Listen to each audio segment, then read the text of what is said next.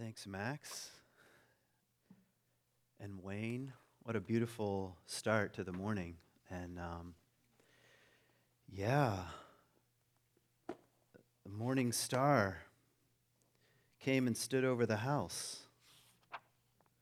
That's what the, uh, that's what the Gospels say of the, of the birth of Christ. So that's interesting.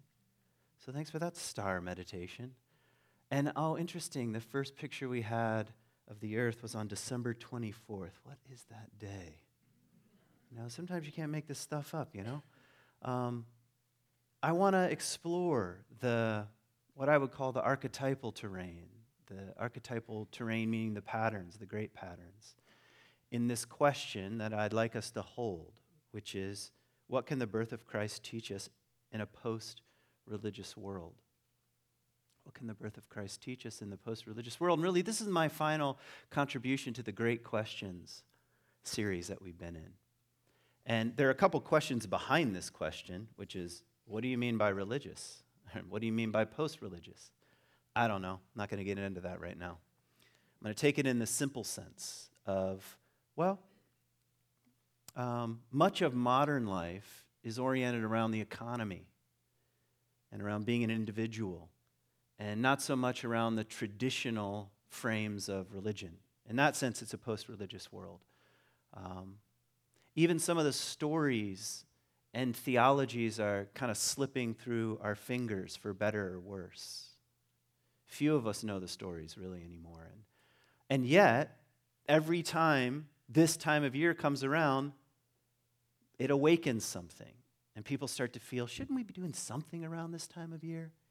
Even if they don't consider themselves to be very religious. Sometimes it's nostalgia, we could wonder, or sometimes it's something else. To me, it's something like the night sky and the pull of the stars and the changing of the seasons and the, the darkness of, of, of this time of year that awakens a certain pattern deep in the soul, that awakens a certain kind of longing. And there's something unique about the story of Christ. It's funny that you could um, have an entire economic engine of junk running the world right now, and it still can't um, eliminate or push out the mystery of the birth of an infant into a kind of strange and dark world. So you can have all the, you know, I don't know what, I've sort of, I don't know what the cool latest item is that people want. I've forgotten. It used to be like, you know, the iPhone or something. Now there's so many of them. I've lost numbers, lost count. But even all that fervor, what's next? What's next? What, what's next? The symbol and the image of Christ sort of sits in the background of that, maybe with a little question mark. So that's what I want to try to try to do today to wrestle with the question of what can the birth of Christ teach us in a post-religious world and um, And uh, I want to start in kind of an unusual place here with Otto Rank, who's, who was Freud's assistant. So you can already see the direction I'm going, all right? So Otto Rank is Freud's assistant, and he started um, identifying certain patterns around what he called the uh, infant hero myths, the infant hero myths. And I want to say something about the word myth because I've said it before in the standing right here, I'm sure, but some, some version of what I'm about to say. A myth is a way of telling the truth. Right? That's the simple way of saying it. It's a mythopoetic way of telling the truth. It's not a lie. Or if you want to think about it as a lie, here's, um, here's a line from. Um, hold on, I'm going into my library. Um, yeah, oh no, exactly. It's probably like Wayne's library. You know, I'll just let that go. Um, uh, I'll just give you the, the quote. Um, a myth is a series of lies that tells the truth. Okay, so when you hear the word myth, it, it's very important to say, what's true here? What's true in terms of the, of the pattern, of the energy, of the way the story is constellated? What's true psychologically would be a modern way of saying it. You know, myths were the precursors to what we would call depth psychology. It was telling us the truth about what it means to be a human being and what it means to grow up and the patterns and the things that happen to us um, in a kind of fantastical way that captures people and you want to pass it on.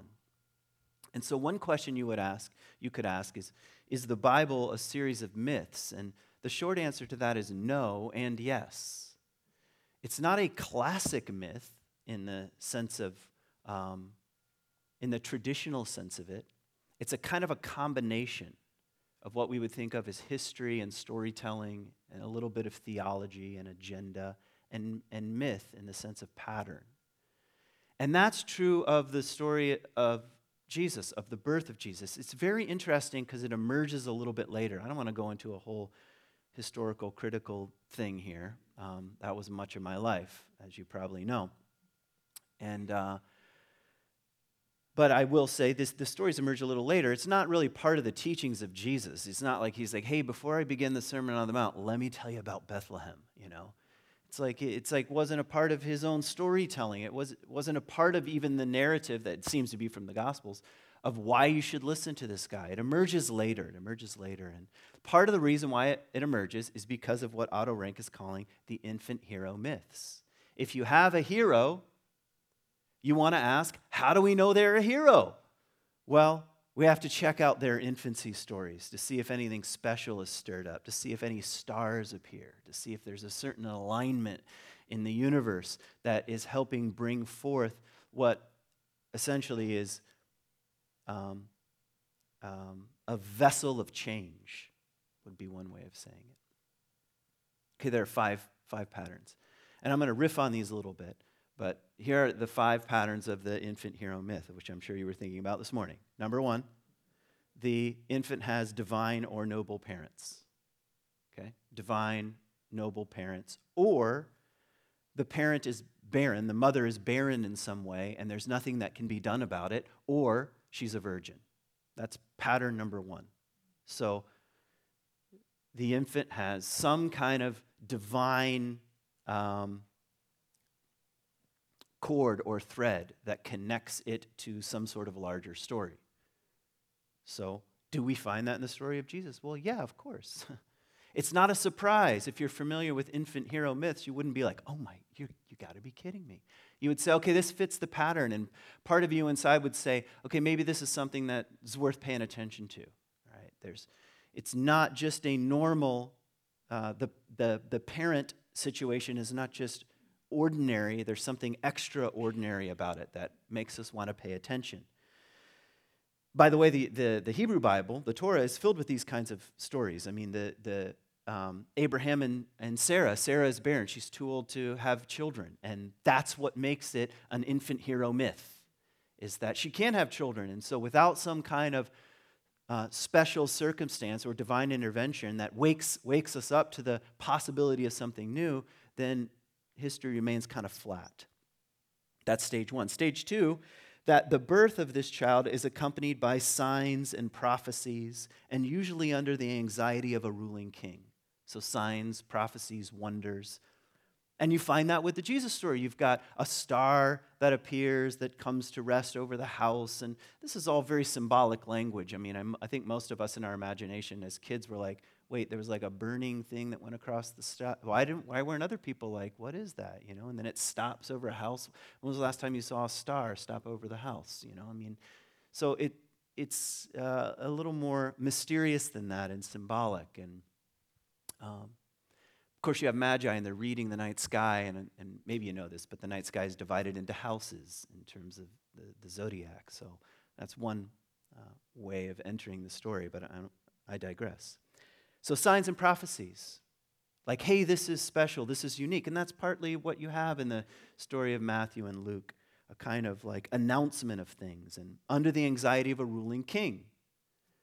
And that's exactly what you have in both stories. You have the anxiety of Caesar in, the, in, in Luke. Luke is Greek, so he's more concerned about the empire. And the Roman Empire was a, a bit of a shady place. You know, something like, particularly in this part of the world, 70% taxation, you know, which I'm sure you would be all for, you know. So it's, it's, it's heavy handed and, and, it's, and it's done with, with force, with power, and with um, military might. So uh, that's, that's the Roman Empire, and, and you have the Jewish Empire. These are, these are slightly different things. It gets very complicated, which I won't get into, but Herod is a, he's an autonomous Jewish king. He's actually not under the Roman Empire, so it makes it a little bit confusing because the story says they have to go to be accounted in a census, but technically they're not a part of the Roman Empire. So you don't have a census over something that's not a part of the Roman Empire, which is true under the reign of Herod the Great. He's an autonomous Jewish king. He's the first Jewish king that has full authority and autonomy over the Jewish people since King David. So Herod's a big deal. And Jesus is born under that kind of messianic figure king like figure. And he's anxious about it. So he says, Well, um, stage three enters.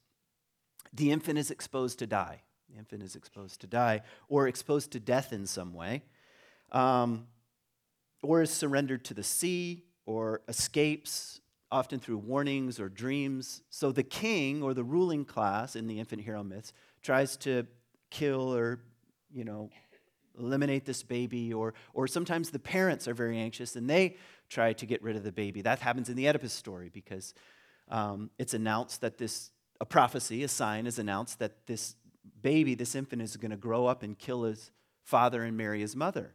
And the parents are like, no, that doesn't seem like a good idea. So they expose the baby to die, and then the baby's rescued and so forth. That's the Oedipus story, or part of it. Um, or surrender to the sea or to a body of water that you have with Moses, born under Pharaoh and with, with, with kind of uh, this wondrous birth and then put into the sea, into the ark, that's the word in Hebrew, and floated down the Nile. And then he's rescued and saved and these kinds of things. This is part of the hero uh, infant myth, stage three. Stage four, I already said, the infant is rescued. So do you have this in the Jesus story? You have Herod saying, I'm going to kill all the, the boys in Bethlehem, two years old and younger, and off um, Jesus goes to Egypt to be saved or rescued, warned through dreams and so forth. Um, so the infant is rescued sometimes by animals, sometimes by fishermen, sometimes by usually humble people in some way. And then stage five is the hero youth returns to overthrow the father. That's, that's usually what happens. Over, overthrows the father or the kingdom or the empire or the ruling class um, and, and renews the community. That's the most important part. So that's the setup. The gospel writers were, were playing with these patterns. And how much is historical and how much is not, we don't know. I mean, I could go on all kinds of facts and give you, you know, this probably is and this isn't, and so forth and so on. It doesn't matter. That's much more of the contemporary scientific mind, uh, which was not around in the ancient world. They were much more interested in what is this an image of? It's an image of the miraculous birth of a human being coming in to overthrow the empire, to overthrow the ruling class, to overthrow the father, to renew the community because they're stuck in some way. And when a community is stuck, how does that community get unstuck? Through birth. That's how the community gets unstuck. Through the birth of something new, the emergence of something new, the emergence of a kind of new consciousness that has to come into being within the stuckness of a certain culture or community.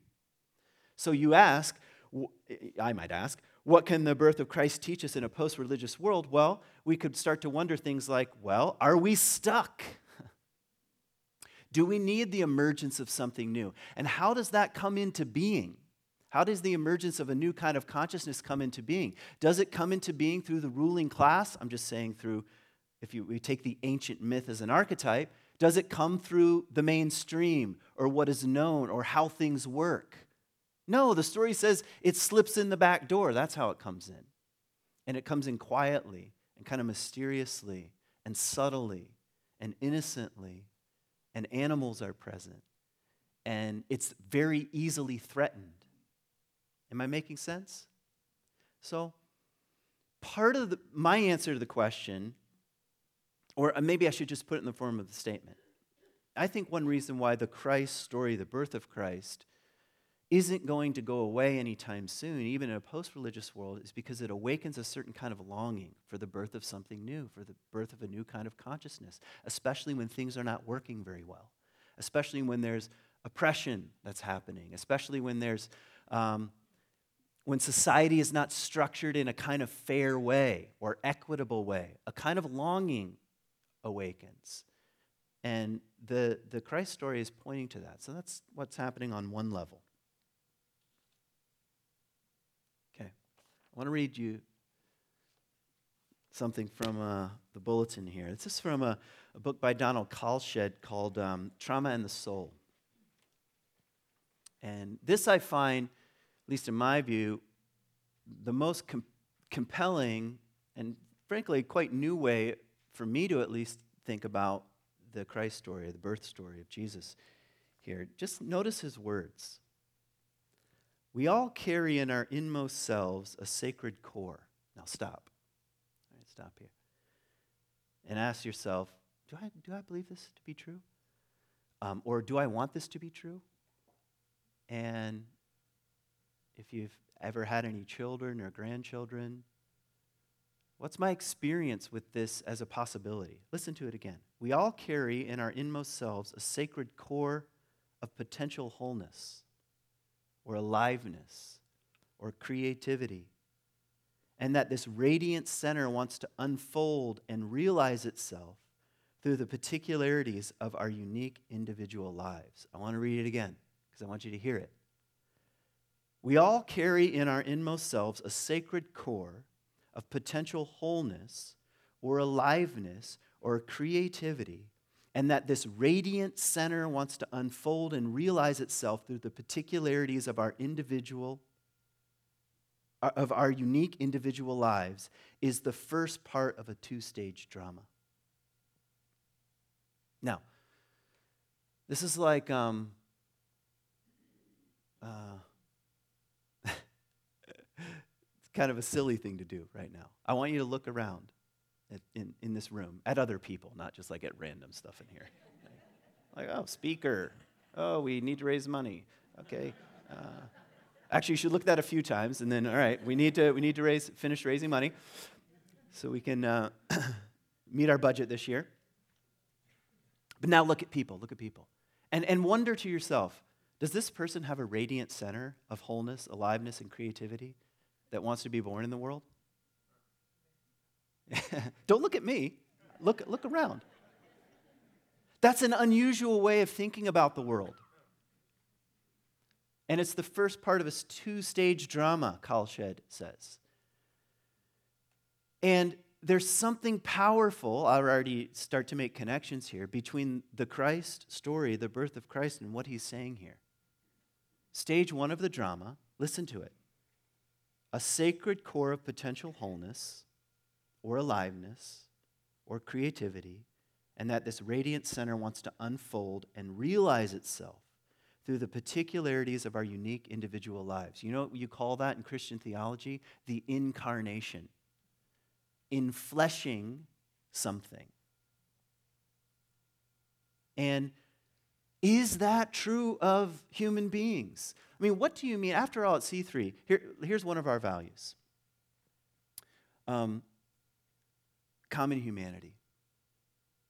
That we believe in, I'll just put it in this kind of language, in the wholeness, aliveness, creativity, and radiant center of every human being. So, this is much more challenging to um, live out than it is to mentally assent to. And the story is poking around in that.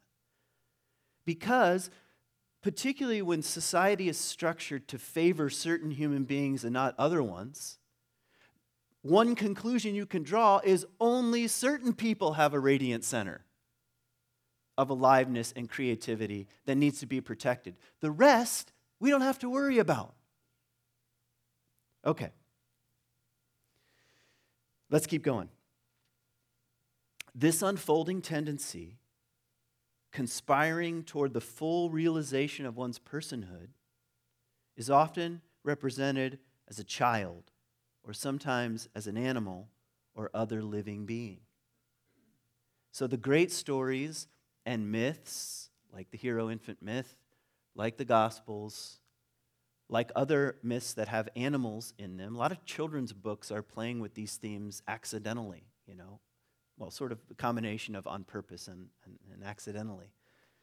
So, some sort of innocence, some sort of innocent, wondrous birth, some, and you find this in dreams, which I don't want to go into a whole thing about dreams right now. I'll keep reading. Often, this child has, some sac- has something sacred or divine about it, born, quote, between the worlds, which you have in the Christ story.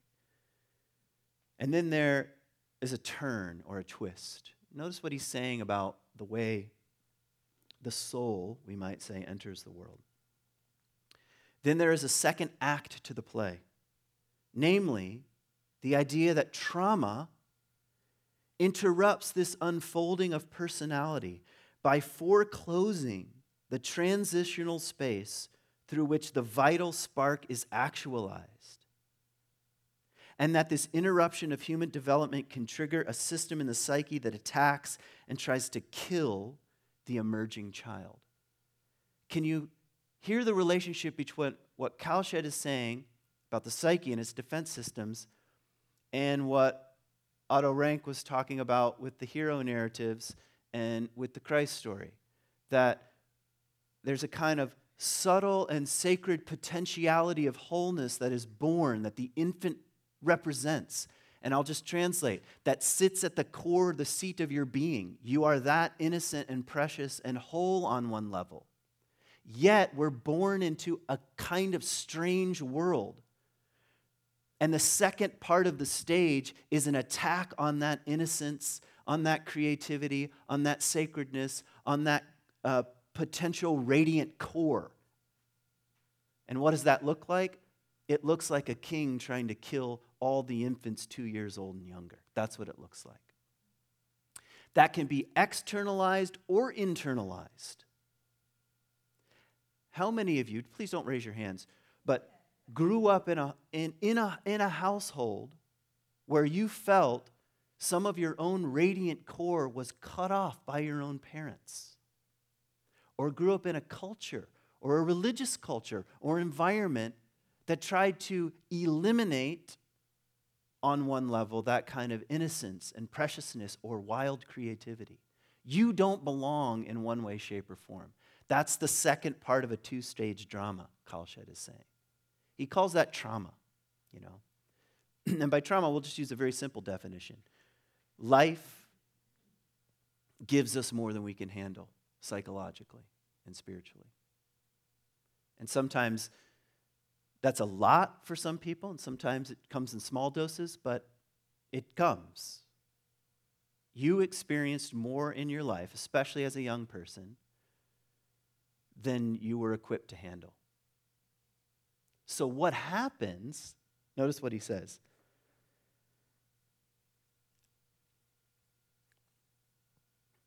I'll, actually, I'll start again with the. Then there is a second act to the play. Then there is a second act to the play, namely the idea that trauma interrupts this unfolding of personality by foreclosing the transitional space through which the vital spark is actualized and that this interruption of human development can trigger a system in the psyche that attacks and tries to kill the emerging child. These are the defense forces that come in and say, You'll never be wounded like this again. Protect yourself.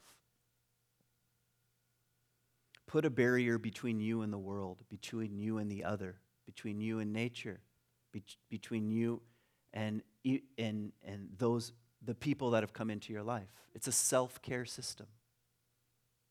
Because our own radiant innocence can be easily wounded. And the system comes in and says, never again. This effort to kill the soul child is not usually an effort to annihilate it altogether, but to eliminate consciousness of it. And actually, in the final analysis, save it. So it tries to push down, we call this, I'm, I'm, It's hard to give a talk about this without a conversation, but this is what we call, what some people will call inner child work, where that inner child, that precious, innocent core, is separated from our conscious awareness. And it takes a lot of work to, to, to contact that vital spark again. But it's tucked away, sort of like Christ being taken to Egypt or Moses being put into the basket, or in the Zeus narrative, um, what does Zeus's mother do? Um, Kronos, the father of Zeus, eats his own children. Okay, lovely story. That's what time is like. That's where we get chronological time. It eats children. So, um, and we all know that, you know. My back hurts. It's just Kronos eating me. Okay. So slowly time eats us. But anyway, in the Zeus, in the Zeus narrative, um, Zeus's mother takes Zeus and hides him and wraps a stone in swaddling clothes to fool Kronos. So Kronos eats a stone instead. It's too good. Anyway, this is that effort um, to eliminate it from consciousness and to protect it in the end. Instead of annihilation, we see this is the final sentence we see in dreams that the child has gone into exile. We would say it's gone into the unconscious, where it lives in suspended animation until some future time when it can reemerge. He's saying this two stage drama in the Christ story, if I can translate the innocence and preciousness, and the act of the world to eliminate that kind of precious possibility of wholeness the forces that come in and cut that off, he's saying that's what happens in the soul. That's what happens in life. That's what happens to you. You too have a radiant center. And there are forces, both internal and external, that come in and try to cut us off from that reality, from that precious core. And if we think about society at large, here's a question we might answer What are the forces right now at work in the world that come in and want to cut our children off from their own radiant center? from their own radiant core, from, from their own possibility of wholeness, because they're there, they're present. That's what the great meta dramas are saying. And part of healing and restoration is recontact again with, I'll just give you the image as it comes to us in symbol form, the Christ child. So I'll just interpret why I don't think the image of Christ in the Nativity is going to go away any, anytime soon is because if we just take your thinking ego mind and all of your ideas and abstractions and knowledge and set it aside for a moment, it awakens a connection with your own radiant center. That's what it does. You are the child wrapped in swaddling clothes in a manger your children or your grand- grandchildren or your nephews or your nieces, their own radiant center is wrapped in swaddling clothes and in a manger. And the only people who recognize it are the animals and the shepherds who have no power and some strange ma- magicians who read the night sky, about the only ones that recognize it. Nobody else does. And that's what the world is like. That's the kind of world we're born into.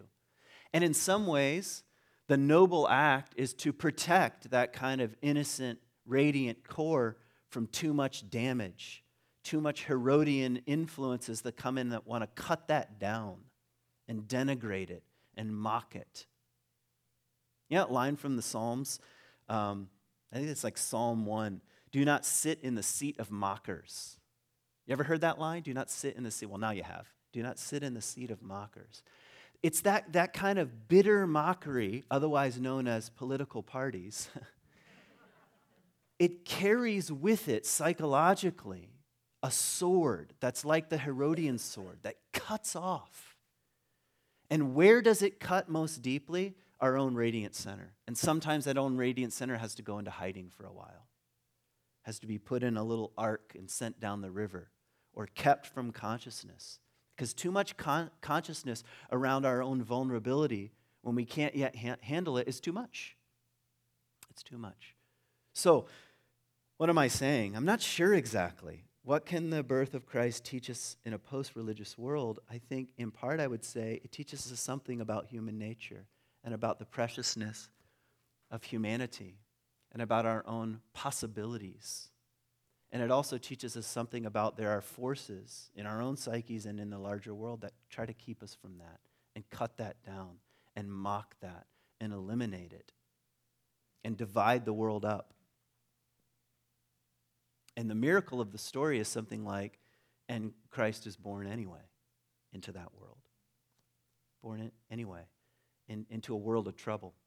I used to think about that like, I mean, if you take the story very literally, God says, okay, now it's time for me to get involved in the human story in a very direct way, and I'm going to, I guess, I'm going to incarnate here and, and come, come into being in this way. But that seems like a, a very vulnerable way of going. Like one fever ends the whole project.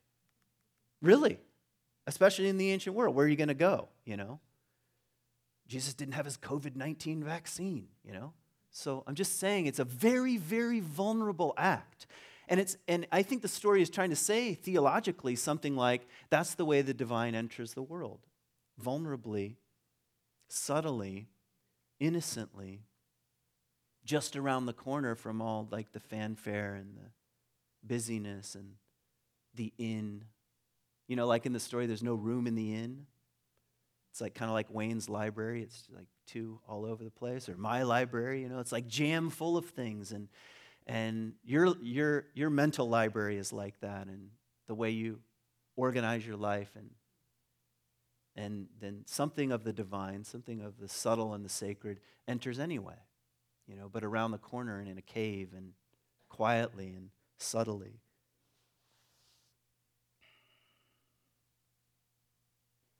Okay, I'm going to end with some Jung here. The archetype of the child has to do with wonder of all beginnings. The archetype, pattern of the child has to do with the wonder of all beginnings.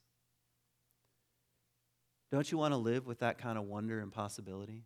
What's the alternative? Well, cynicism, mockery, derision, suspicion, anger, repression, violence, destruction. The archetype of the child has to do with the wonder of all beginnings and the wonder of all beginning again, which is why we celebrate in one way, shape, or form the story of Christ, whether you're doing it consciously or not, every year, because it's a beginning again. It's the darkness seeming to win and the longing for light. That's the seasonal time we're in.